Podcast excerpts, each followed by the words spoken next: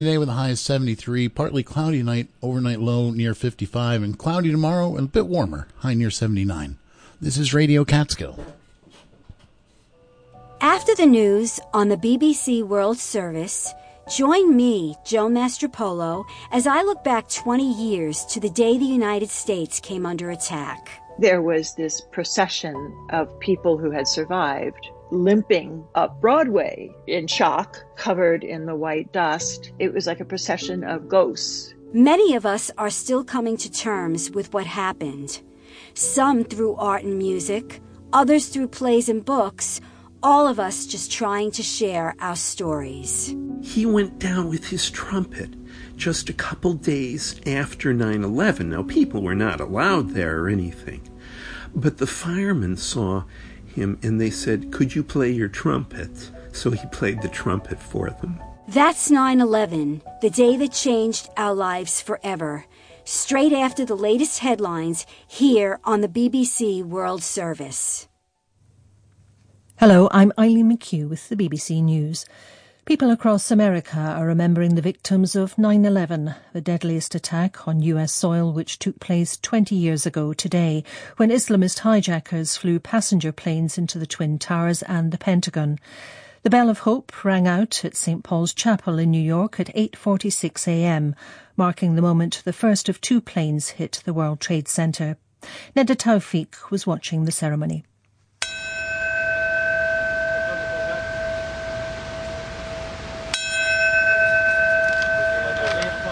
At 8:46 a.m., the toll of the bell marked the moment the first plane flew into the North Tower.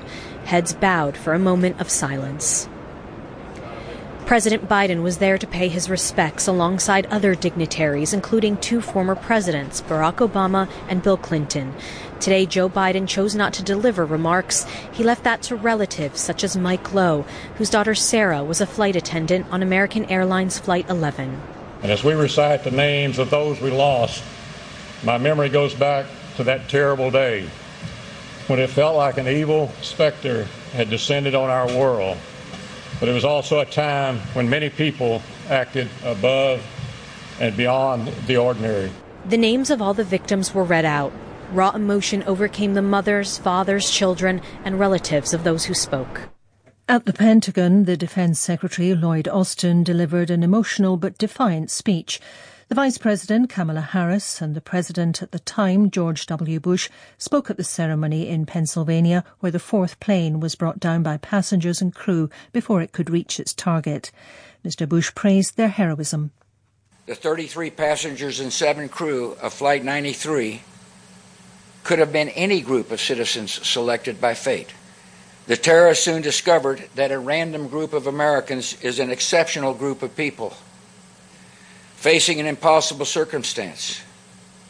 They comforted their loved ones by phone, braced each other for action, and defeated the designs of evil.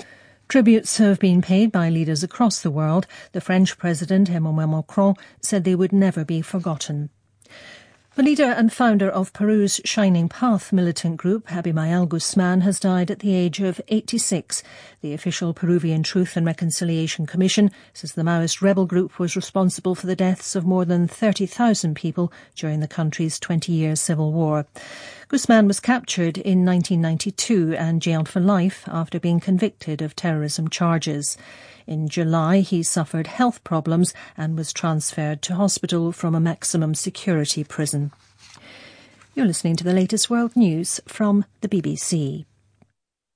This is Radio Catskill. I'm Liam Mayo from the River Reporter. The village of Monticello and the town of Thompson have joined together in applying for a $10 million grant from New York State's Downtown Revitalization Initiative. The initiative looks to fund projects which will make downtown areas more vibrant places to live, work, and play.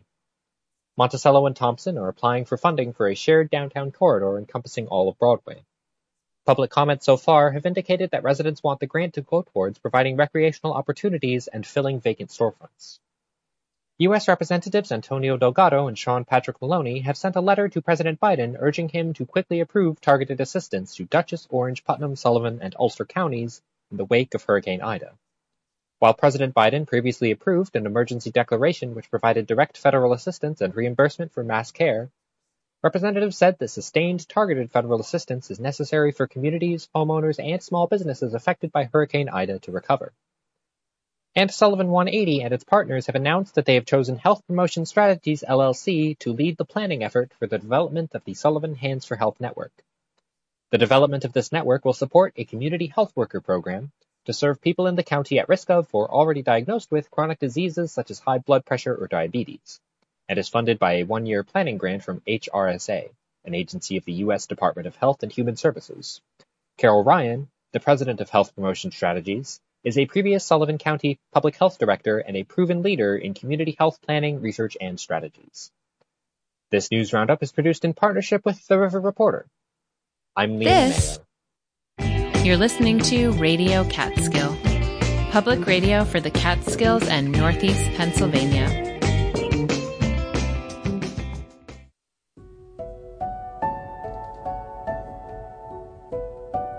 Millions of New Yorkers thought Tuesday, September 11th, 2001, would be an ordinary day. For me, the strongest memory is just taking out my agenda and looking at everything I'd written down for the week and thinking to myself, this is all irrelevant.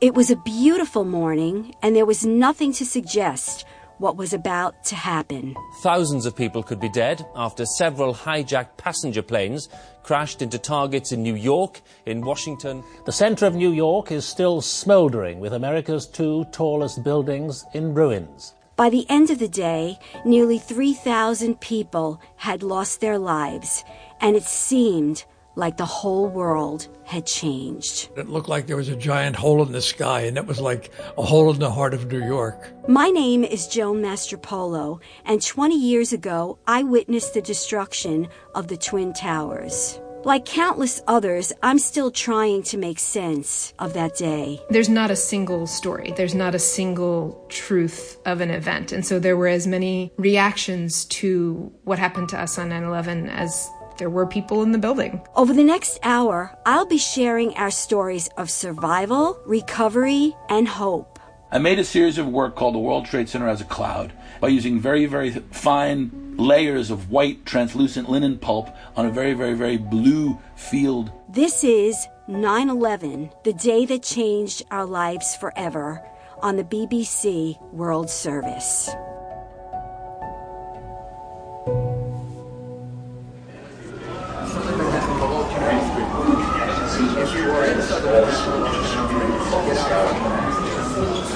Ask any New Yorker over the age of 20 about September the 11th, and they'll almost all have a story to tell you, me included.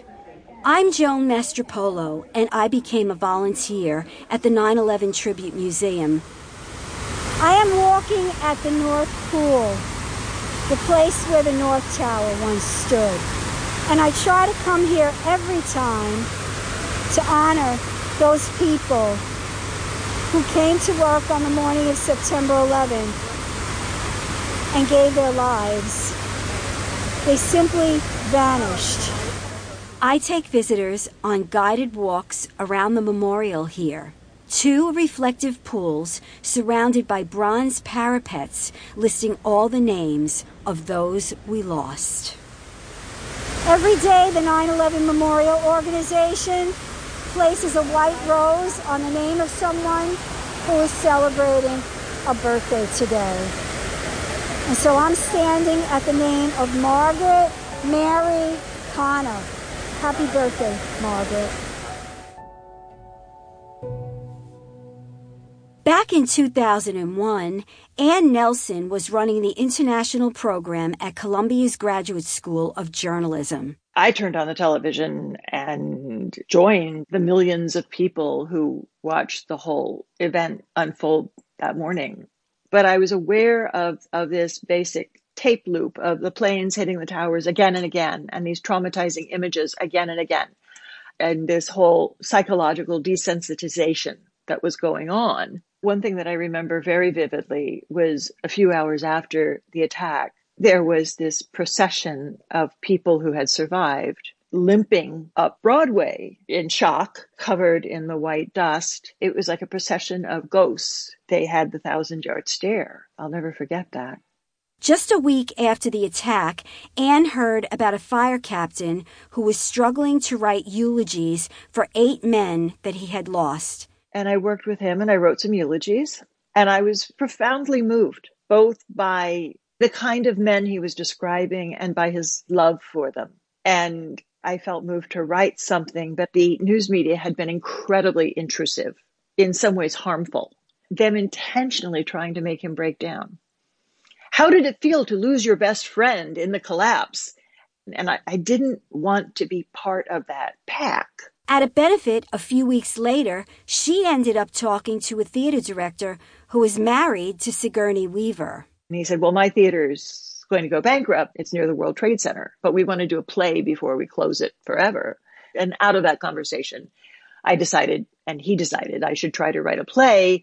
And a lot of what happened afterwards was a surprise. Her play, The Guys, was based on Anne's experience of interviewing the fire captain. This is the second monologue. Joan, the character that stands in for me, has come with her pen and her notepad, ready to be very professional. And as the captain talks about the first man that needs a eulogy, she starts to choke up and react emotionally, which surprises the captain. And he looks at her and he says, are you okay? And she looks at the audience and says, are you okay? That was what we all kept asking each other the rest of September. What was the answer? The pebbles dropped in the water. The point of entry is you, yourself. Were you present at ground zero and wounded, suffocated, or covered in white ash? No? Guess you're okay. The first ring around the pebble. Is your family okay? Did you lose someone in the towers or on the plains? The next ripple, friends. Are your people okay? Next ripple, if someone died in the tower that you had dinner with once and you thought was a really nice person, are you okay? Next, if you look at a flyer of a missing person in the subway and you start to lose it, are you okay? If all the flyers are gone one day, they're just gone. Are you okay? Is anyone okay? That first week, I bought a coffee at Starbucks on the way to work, and the guy at the counter handed me my cup and said, here's your change. God bless America. And I took a breath and said, are your people okay? And he said, only 2 missing. Only 2. The read-through was with Sigourney Weaver and Bill Murray. And I remember they finished reading it and there was just this silence. And they're like, well, we're going to do this. The Guys debuted at the Flea Theater in December 2001. This is a passage where Joan asks Nick, what are the senior guys like with the new ones? And Nick answers, well, you know. They show them around. Some are more patient than others. They give them a little bit of a hard time, and not exactly hazing. You know, it goes with the territory. Jimmy was doing fine. He was a regular guy, low-key, well-liked. He came in at the same time with another probie, Hipolito Diaz. I love that name. Well, you gotta love that name. Where do they get these names? It sounds like a ballpark. You put him in the outfield.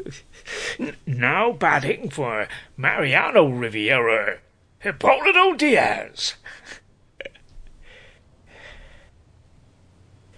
Hippo's missing too. He's missing with the guys from the engine.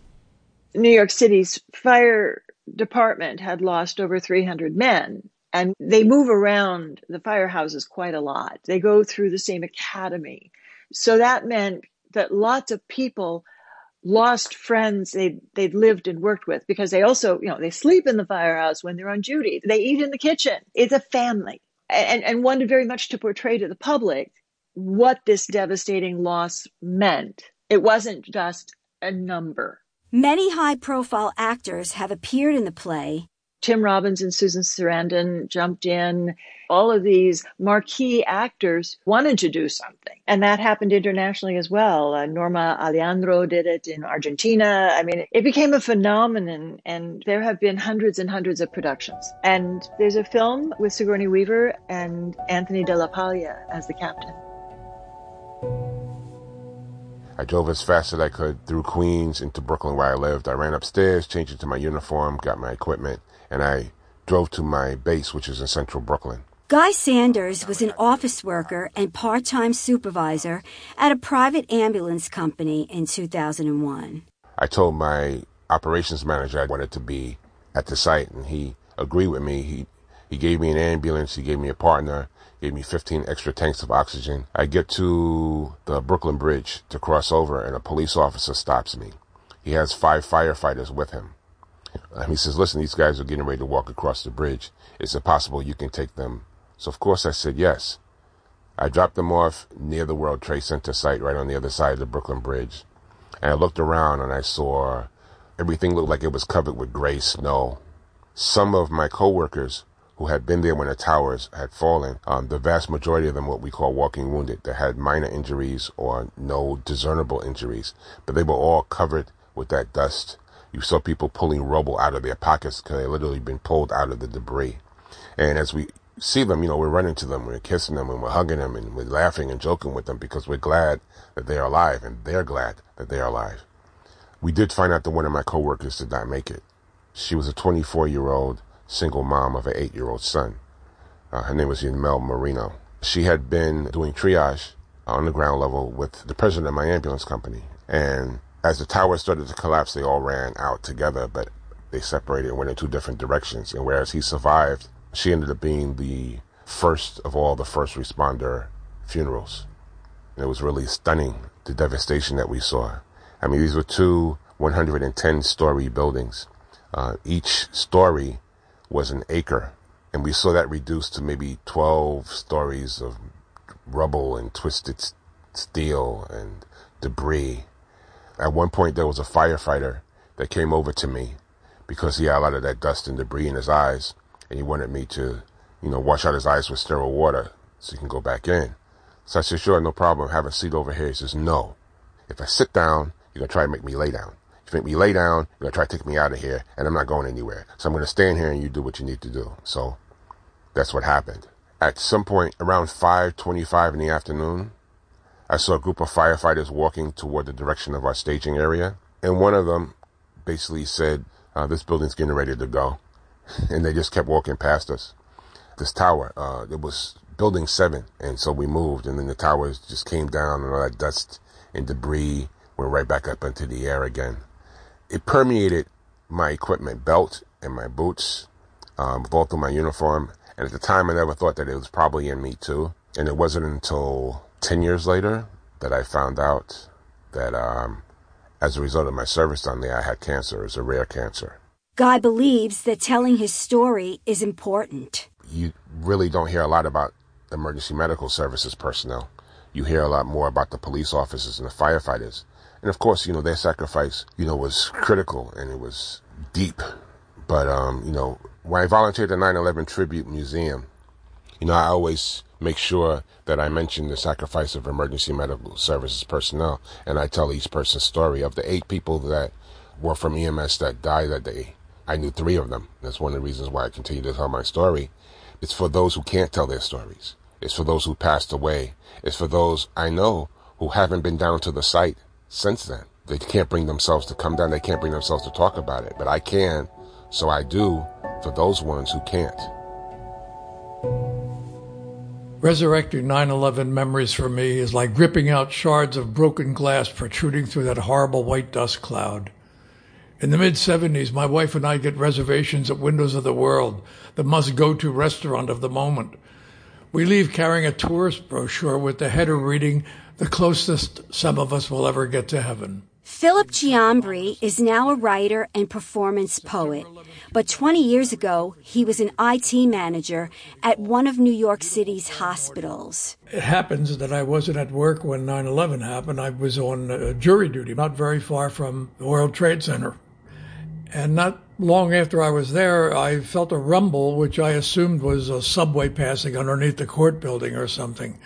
Not long after that, people started screaming. The FBI broke into the room and said everybody has to evacuate. And they were herding all the people in that area east, away from the World Trade Center. I kept looking up at the building and I saw flames coming out. And I thought, well, I'm going to go home and get my camera and come back and take some pictures. This ought to be interesting when they start rescuing people. My fellow juror with the radio walks ahead of me. I try to keep up so I can hear any new developments. He suddenly shouts out, "The Pentagon was just bombed and it's on fire." That scares the hell out of me. This means we're at war now, but with who? Our trauma team from the hospital was headed downtown to set up a mini trauma hospital looking for recovery people. In the IT department, everyone was wearing scrubs by then. Everyone stayed overnight.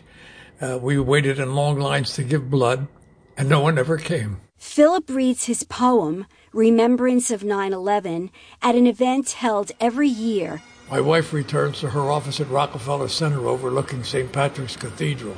She bears witness to a seemingly endless dirge of kilted drummers and pipers, fire trucks draped in funeral bunting and flags, and a sea of blue uniforms lining Fifth Avenue, offering a final salute to lost brothers and sisters. New York will bear a scar from a wound so deep in the heart that it will never completely heal. We watch on TV as our president declares war to avenge the killings. I guess it's supposed to make us feel better. It doesn't. I choke up every time I read it. The World Trade Center in New York City. It will become the world's tallest building, rising over 1,300 feet into the sky. From a helicopter, we see the New York skyline as it will appear from the top of the Trade Center. On Sundays, my brother Paul and I, this is 1969 in fact, we'd be at the future site of the world's tallest building, the World Trade Center. Artist and academic Christopher Saucedo is a professor of sculpture. Growing up in South Brooklyn, we could look north for 3 or 4 years and watch these two enormous towers being erected side by side, and the buildings getting taller and taller and taller. And the buildings in, I think, our collective New York minds were indestructible. Back in 2001, Christopher was living in New Orleans, but his brothers, Stephen and Gregory, were both New York City firefighters. Gregory was one of the thousands who were lost that day. I get a phone call at around 4 p.m. from Stephen. Stephen says, "Have you heard from Greg?" In that one sentence, I'm instantly clear that Stephen is fine and Gregory is not. Christopher decided that he had to make the journey to New York. I got to the Verrazano Bridge, this giant suspension bridge between Staten Island, across New York Harbor, into Brooklyn. And from the top of that bridge, I could look to my left, looking north, and I could see, this is very strange, I could see the absence of the buildings. And it was sad. I got myself down to ground zero, as they suddenly started calling it. Being at ground zero for just a few minutes made it clear that there was no one alive in the rubble a few days later. In 2011, the Good Children Gallery in New Orleans commissioned Christopher to produce an exhibition which would open on the 10th anniversary of the attacks. I'd avoided tackling the subject matter of September 11th directly for 10 years. But when I was assigned that date, I figured no more hiding, let's just address it.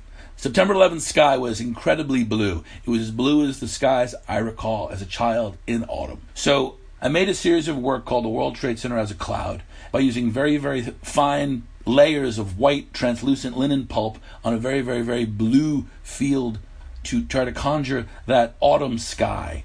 In my images, you see below the 16-acre World Trade Center site. You don't see the building as it existed when it was rooted into terra firma. You see the building floating in an infinite sky.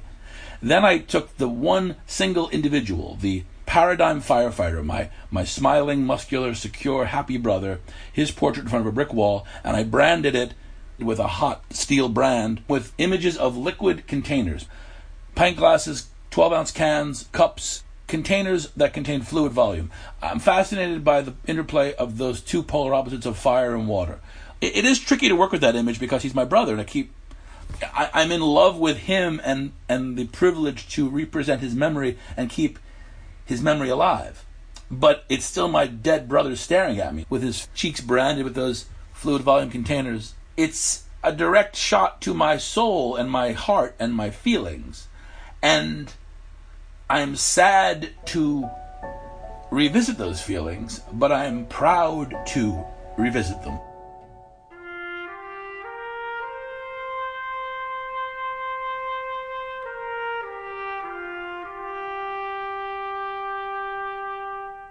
Composer Eric Iwazin was teaching at the Juilliard School of Performing Arts on the morning of September 11th.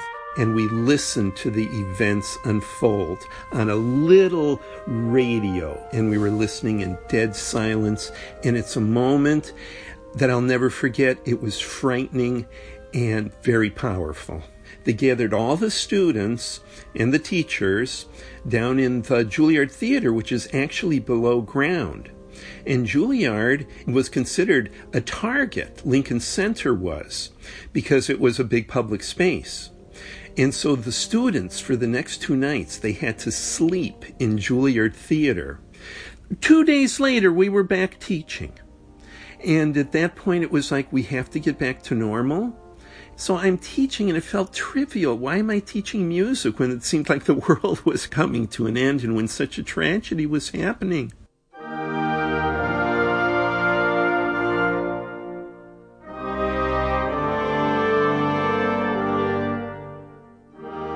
But then a very powerful moment happened. 3 days after the event, a thing went round that people should just go out on the street and they could hold candles. I tear up thinking about this. But at this moment, what happened is I was outside on the street, and we had walked on, and there was a little group of us holding the candles, and there were all these people, and what they were doing was singing. And they were singing anything, popular music, hymn tunes, just anything. And that was comforting. And then I realized, what we're doing with the music, that does mean something. It comforts people. Within a week, Eric had composed a piece of music called A Hymn for the Lost and the Living. It presents all these different emotions, the sadness, the uncertainty at the beginning of the piece, the strong emotions, and there's actually a chorale that occurs in the middle of the piece, which is big and dramatic.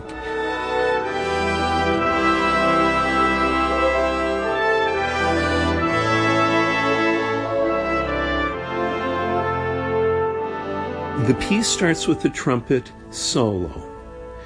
The brass, which a lot of times can play the heroic music, but can also be a very beautiful sound. A friend of mine, Dominique Duras, he went down with his trumpet just a couple days after 9/11. Now, people were not allowed there or anything. But the firemen saw him and they said, "Could you play your trumpet?" And so right there was still burning the smoke, all of that. And in the middle of that, he was playing trumpet. The one thing that music can do to serve a purpose is to both comfort people and provide a way of saying that there is beauty, and also to provide hopefulness. Coming up. One person said, please include the first responders and the heroism of them. Another one chimes in, we need a poem that's very positive about the future of America. I mean, the more they talked, the more this poem became an impossibility. Some students did want to talk about it and did want to create this play and collect these stories. And there were definitely some students who didn't want to talk about it at all, didn't think the play was a good idea. That's all to come as 9/11, the day that changed our lives forever, continues on the BBC World Service.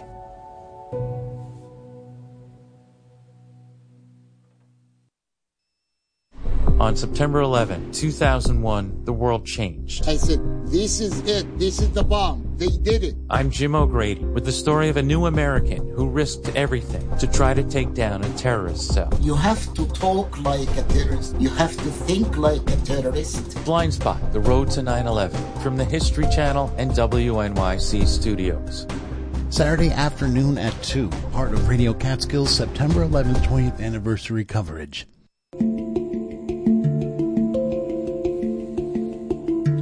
And yes, that special is coming up. That's what will be taking us back into our regular schedule at 4 o'clock. So at 2 o'clock, Blind Spot, 2-hour-long, in-depth narrative story. And then at 4, it's On the Media. followed by All Things Considered at 5. We'll get an update on the latest that's been going on today since we left the extended morning edition, weekend edition, just a little while ago. I'm Jason Dole. I'm here with you on this afternoon, this sunny afternoon. We expect it to be clear to partly cloudy tonight, overnight low down to 55. And tomorrow, partly cloudy and warmer with a high near 79. So we're inching back up near that 80-degree territory. And it is Saturday. It is September 11th, and we are doing September 11th specials here this afternoon. We were doing it this morning, special programming. And coming up in the next hour, we have Peace Talks Radio. It's an earlier program that they recorded a number of years ago, but it still resonates today when they're talking to family members of victims of the September 11th attacks who don't want their families' names, their loved ones' names being used for unpeaceful reasons. So on Peace Talks Radio, that's the conversation that will be coming up in the next hour. Right now, we're going to go back for the second half of for 9/11, the day that changed our lives forever, from the BBC, focusing on the stories specifically of New Yorkers. This is Radio Catskill. We're keeping you connected.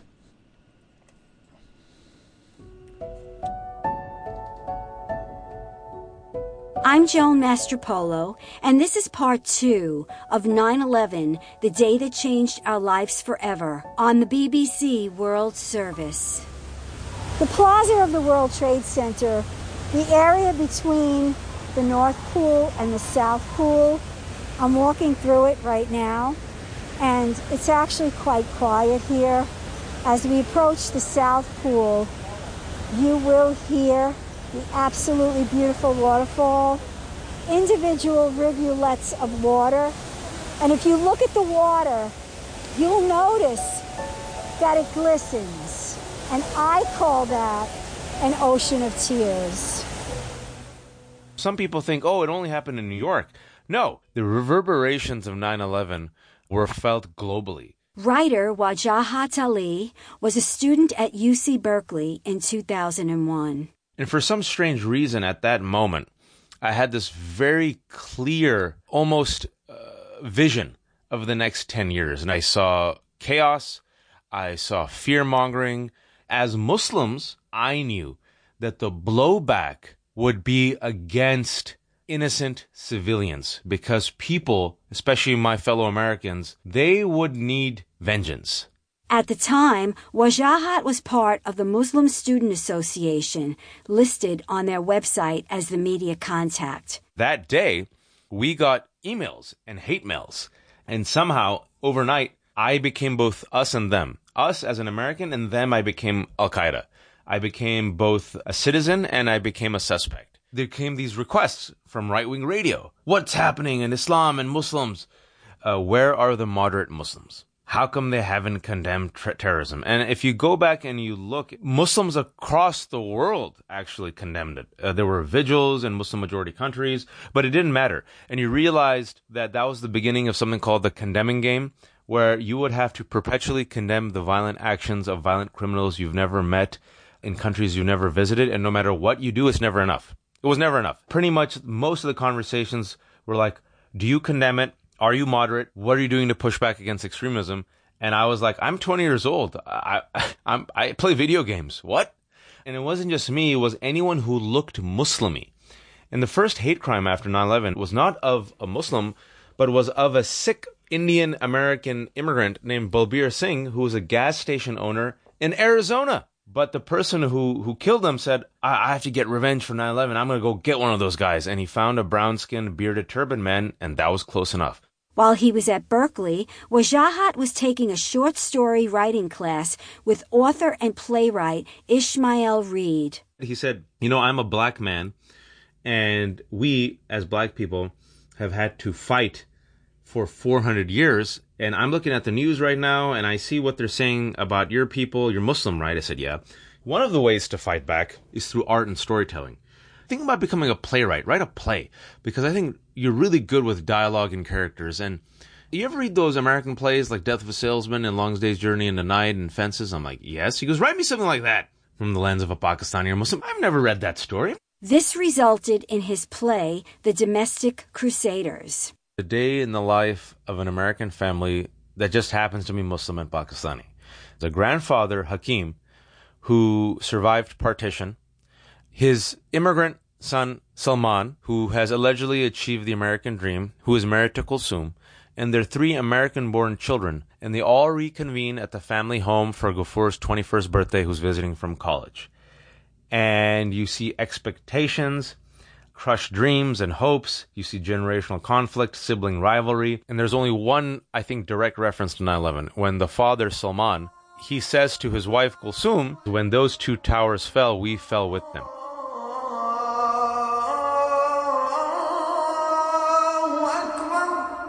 The play begins with the adhan, the call to prayer. And you see the mother, Kulsum, and she could be anywhere.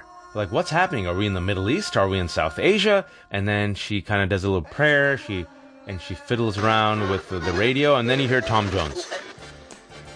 It's not unusual. And that's because the mom loves Tom Jones. And then all of a sudden people are like, what's happening? It's not unusual to be loved by anyone. It's not unusual to have fun with anyone. If you've lived in these homes, that's not jarring at all. That's very normal. But to audiences, they were like, this kind of upends our expectations. The first time that we did it, the producer Ishmael and my director Carl LeBlanc said, we have to get the buy-in of your community. So we did it locally first. We got a standing ovation. My community really liked it and appreciated it. So the next year, we decided to do it at San Jose in Berkeley. And mainstream artists and mainstream gatekeepers said, nobody cares about this ethnic story. And pretty much what they were saying is, there's no white people. And so we had to do everything ourselves. And then, based off of that success, we thought, oh, we showed up and we proved it. Surely somebody would take a swing at Domestic Crusaders, and no one did. Wajahat remounted his play in 2009. When we premiered on 9/11/2009 at New York and Poets Cafe, it sold out. And at the end of the 5-week run, we were told that it broke, at that time, the New York's box office records. Initially, there was some anger in New York. How dare this Muslim premiere this play on 9/11? Has he no respect? But I knew that would be short-lived and small murmurs, and I knew that once they saw the play that the diverse audiences would appreciate it, which is exactly what happened. The Domestic Crusaders has since been performed internationally, and an updated version is being published this year. Tim Brown is a retired New York firefighter who was working at the Office of Emergency Management in Seven World Trade Center at the time. After the first plane hit, he made his way immediately to the North Tower. Right in front of me was firefighter Chris Blackwell from Special Operations Rescue 3 in the Bronx. I had worked with Chris in the 90s for about 7 years. We were very, very close, like blood brothers. And all he did with his life was save people. And then Chris said to me, Timmy, this is really bad. And for Chris to say that to me is significant because of what we had been through together over the last 7 or 8 years. I said, I know, Chris, I love you. And he said, I love you too. And Chris turned around and went in the stairwell and went up. He knew when he made that decision to go in that stairwell and go up to save the lives of people he didn't know, that he was likely not coming back. But he still did it. Someone yelled my name, and I could see my best friend, Captain Terry Hatton.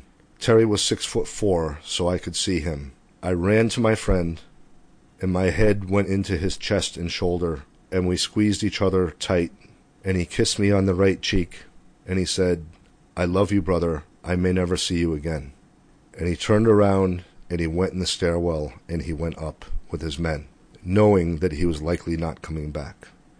Terry and the men of Rescue 1 made it to the 83rd floor, where they were fighting the fire and saving people's lives, when they got trapped by an interior localized collapse. All the firefighters that went back to rescue Terry and the men of Rescue 1 perished. When the South Tower was hit, Tim went over to help with the evacuation.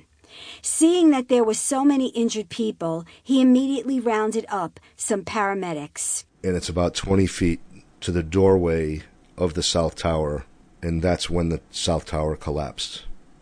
It began with a very loud crack of the steel snapping.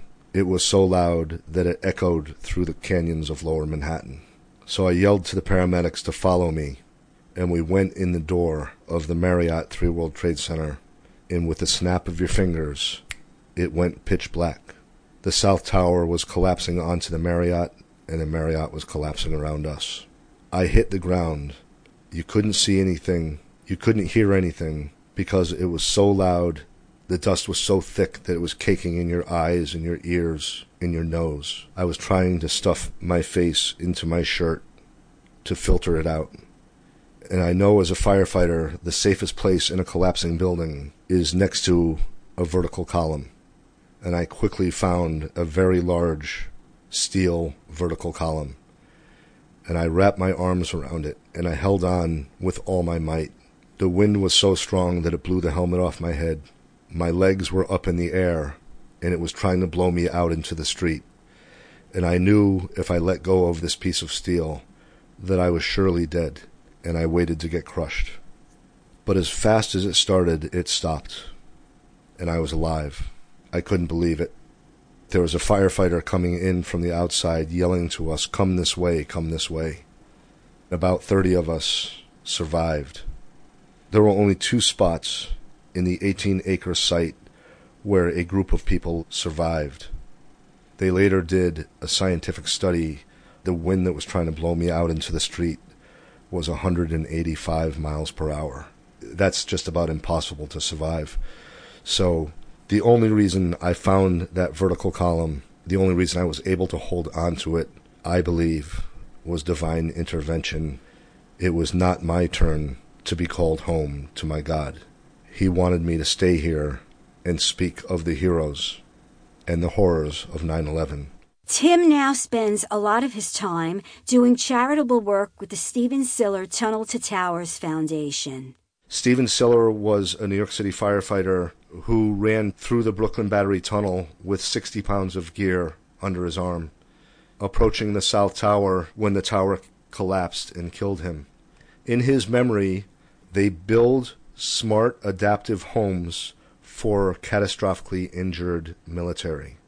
They pay off mortgages for Gold Star families and first responder, police, and fire families. These are the people in America who we owe a debt of gratitude to. Teacher Annie Toms was 25 at the time of the September 11th attacks and was working at Stuyvesant High School, just 4 blocks from the World Trade Center. The first tower fell, and we felt the building shake. And the TVs that had been on that were showing what was happening, everything went to static because that was the tower with the antenna. I had a group of 9th graders.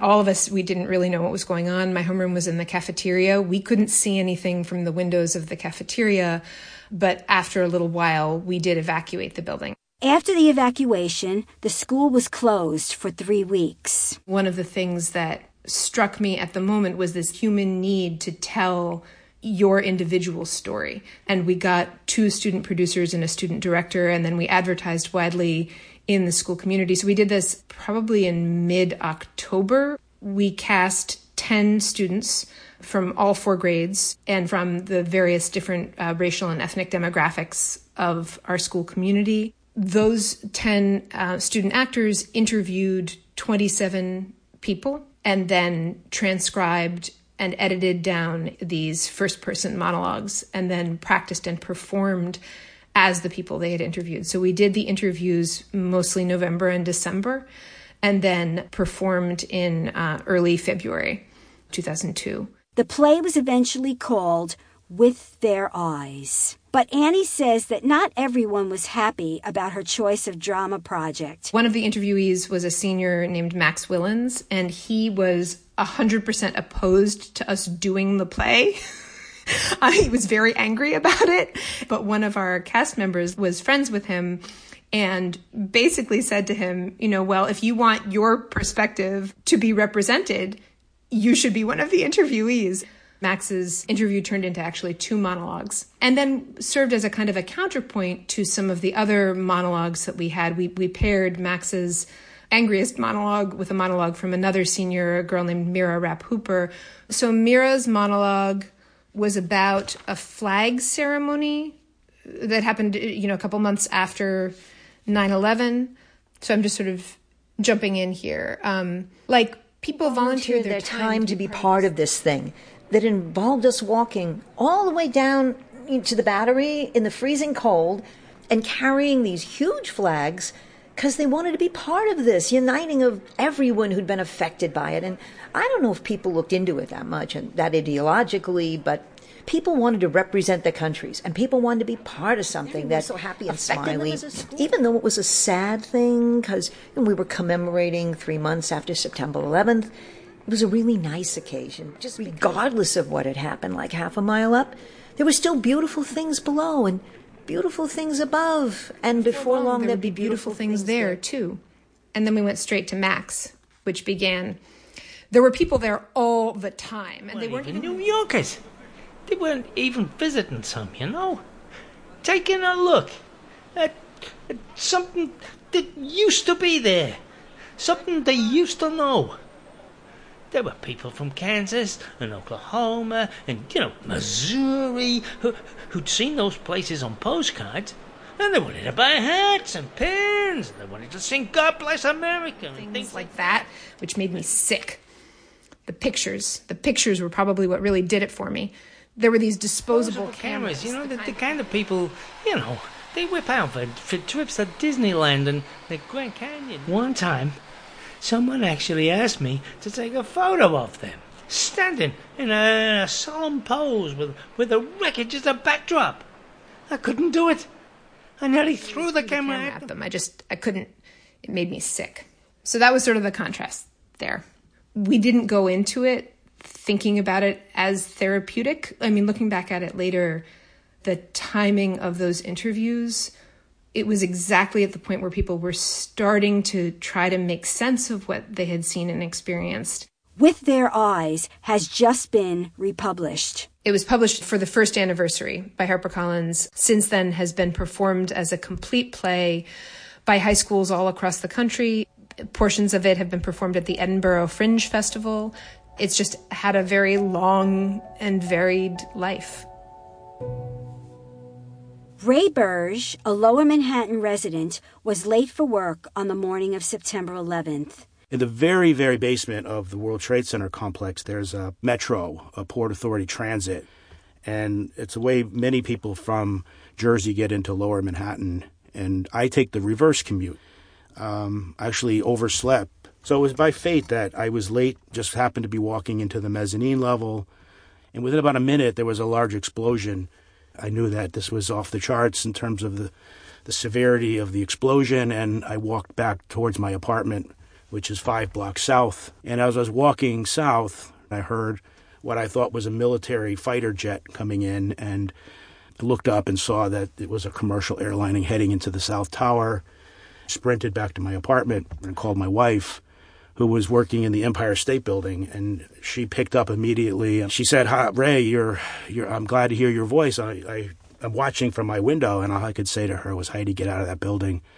All the debris, all the dust cloud came south and encased our building, and I had left my window open about 1/4 of an inch, and our apartment was destroyed because of the dust. It had crushed concrete and fluorescent bulbs and asbestos, and it got all the way over to Brooklyn. It was everywhere, and after, of course, a couple of weeks, it was all over the city.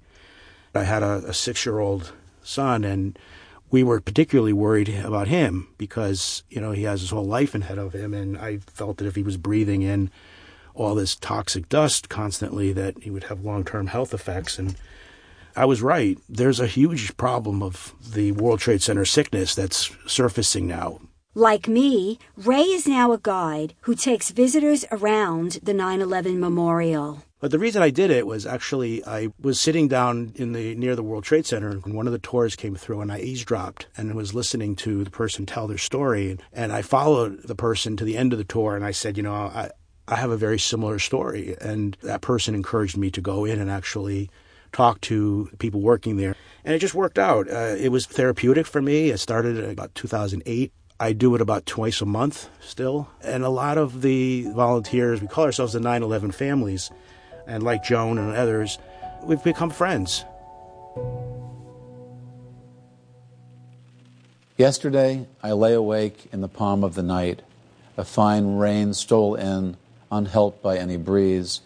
And when I saw the silver glaze on the windows, I started with Ackerman, as it happened. Billy Collins had just been appointed the U.S. Poet Laureate in 2001. Billy was called on by Congress to write a poem for the first anniversary memorial event. I'm not a political poet. I don't write about public issues. I don't write about the headlines. I'm not even much of an autobiographical poet. So this was way out of my range to write on a subject so politically charged. And there was a long silence when I said, I don't know if I can.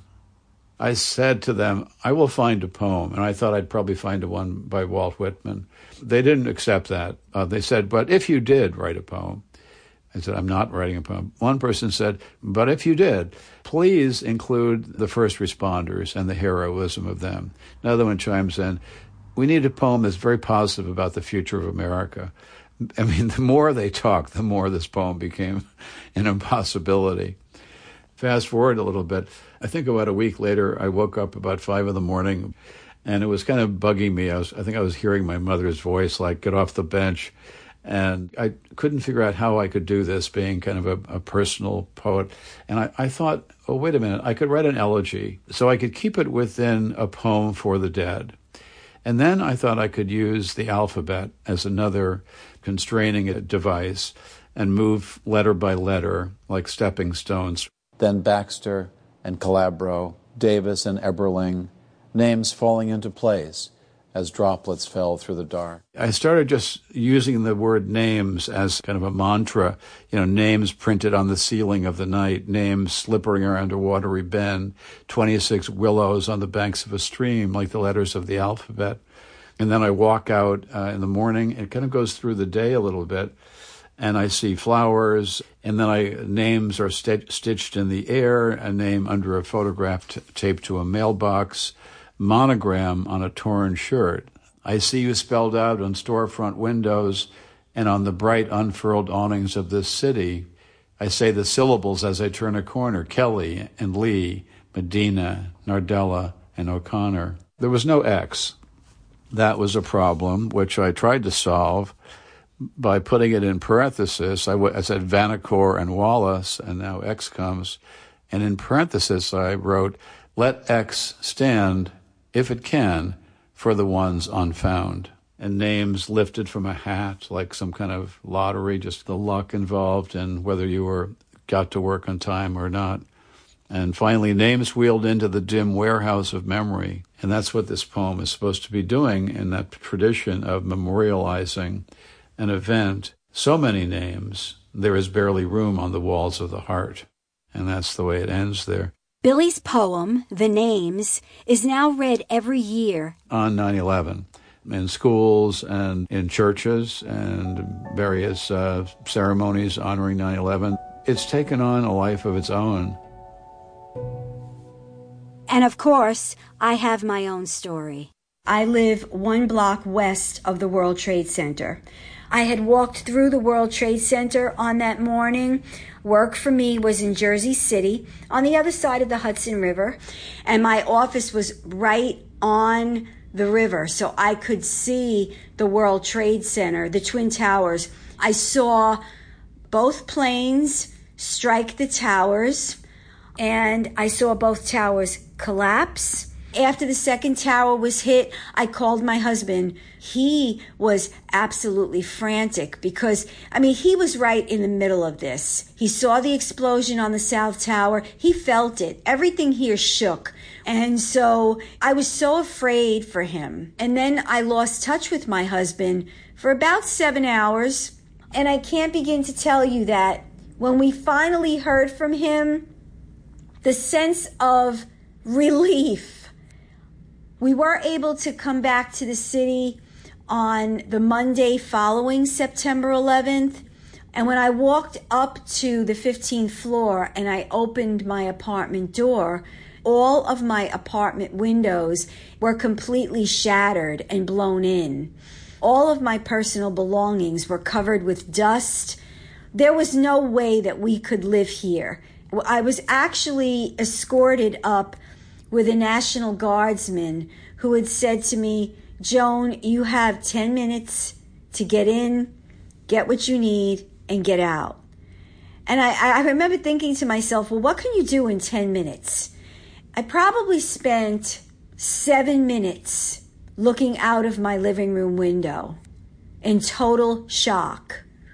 I saw twisted steel, dust and debris everywhere, on the buildings, on the light poles, on the cars. And I remember just thinking to myself, how am I ever going to get my life back together? My beautiful neighborhood, it's such a beautiful area here, had been turned into what looked like a nuclear holocaust, a war zone. But it was also the beginning of a very beautiful story for us. Over 500,000 people came to the area after September 11th. There were people here from other parts of the country, from other parts of the world, and they simply just wanted to help. And so in February of 2002, we were able to come back. After September 11th, I was restless. I felt like I needed to do something to thank everyone who came to my support. I also felt that I needed to do something to honor those people who went to work on September 11th and simply vanished. And so in January of 2010, I joined the 9/11 Tribute Museum. It has become an absolute cornerstone and staple of my life, a place where we all come together to share history and to support each other and make sure that the story of September 11th is never forgotten. You've been listening to 9/11, the day that changed our lives forever. The program was presented by me, Joan Mastropolo, and produced by Ian McNess and Ashley Byrne. The actors were Kathy Gorey and Ian Sharrock, and this was a Made in Manchester production for the BBC World Service.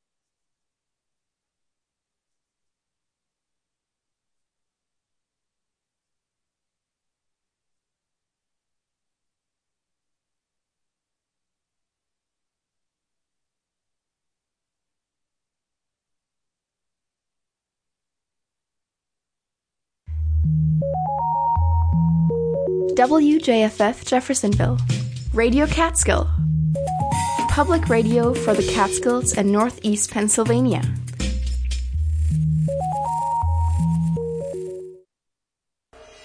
You're listening to Radio Catskill. On air, online, on your smartphone, and on your smart speaker.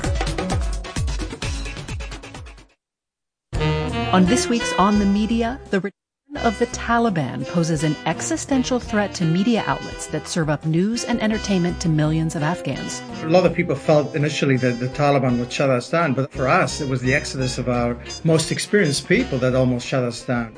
Also, the 9/11 Truther movie that birthed a conspiracy movement. On this week's On the Media from WNYC.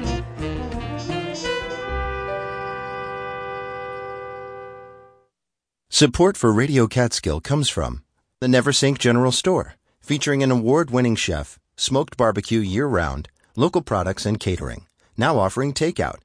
NeversinkGeneralStore.com. And from listeners like you. WJFF Jeffersonville. You're listening to Radio Catskill. The following program was recorded and released in 2007.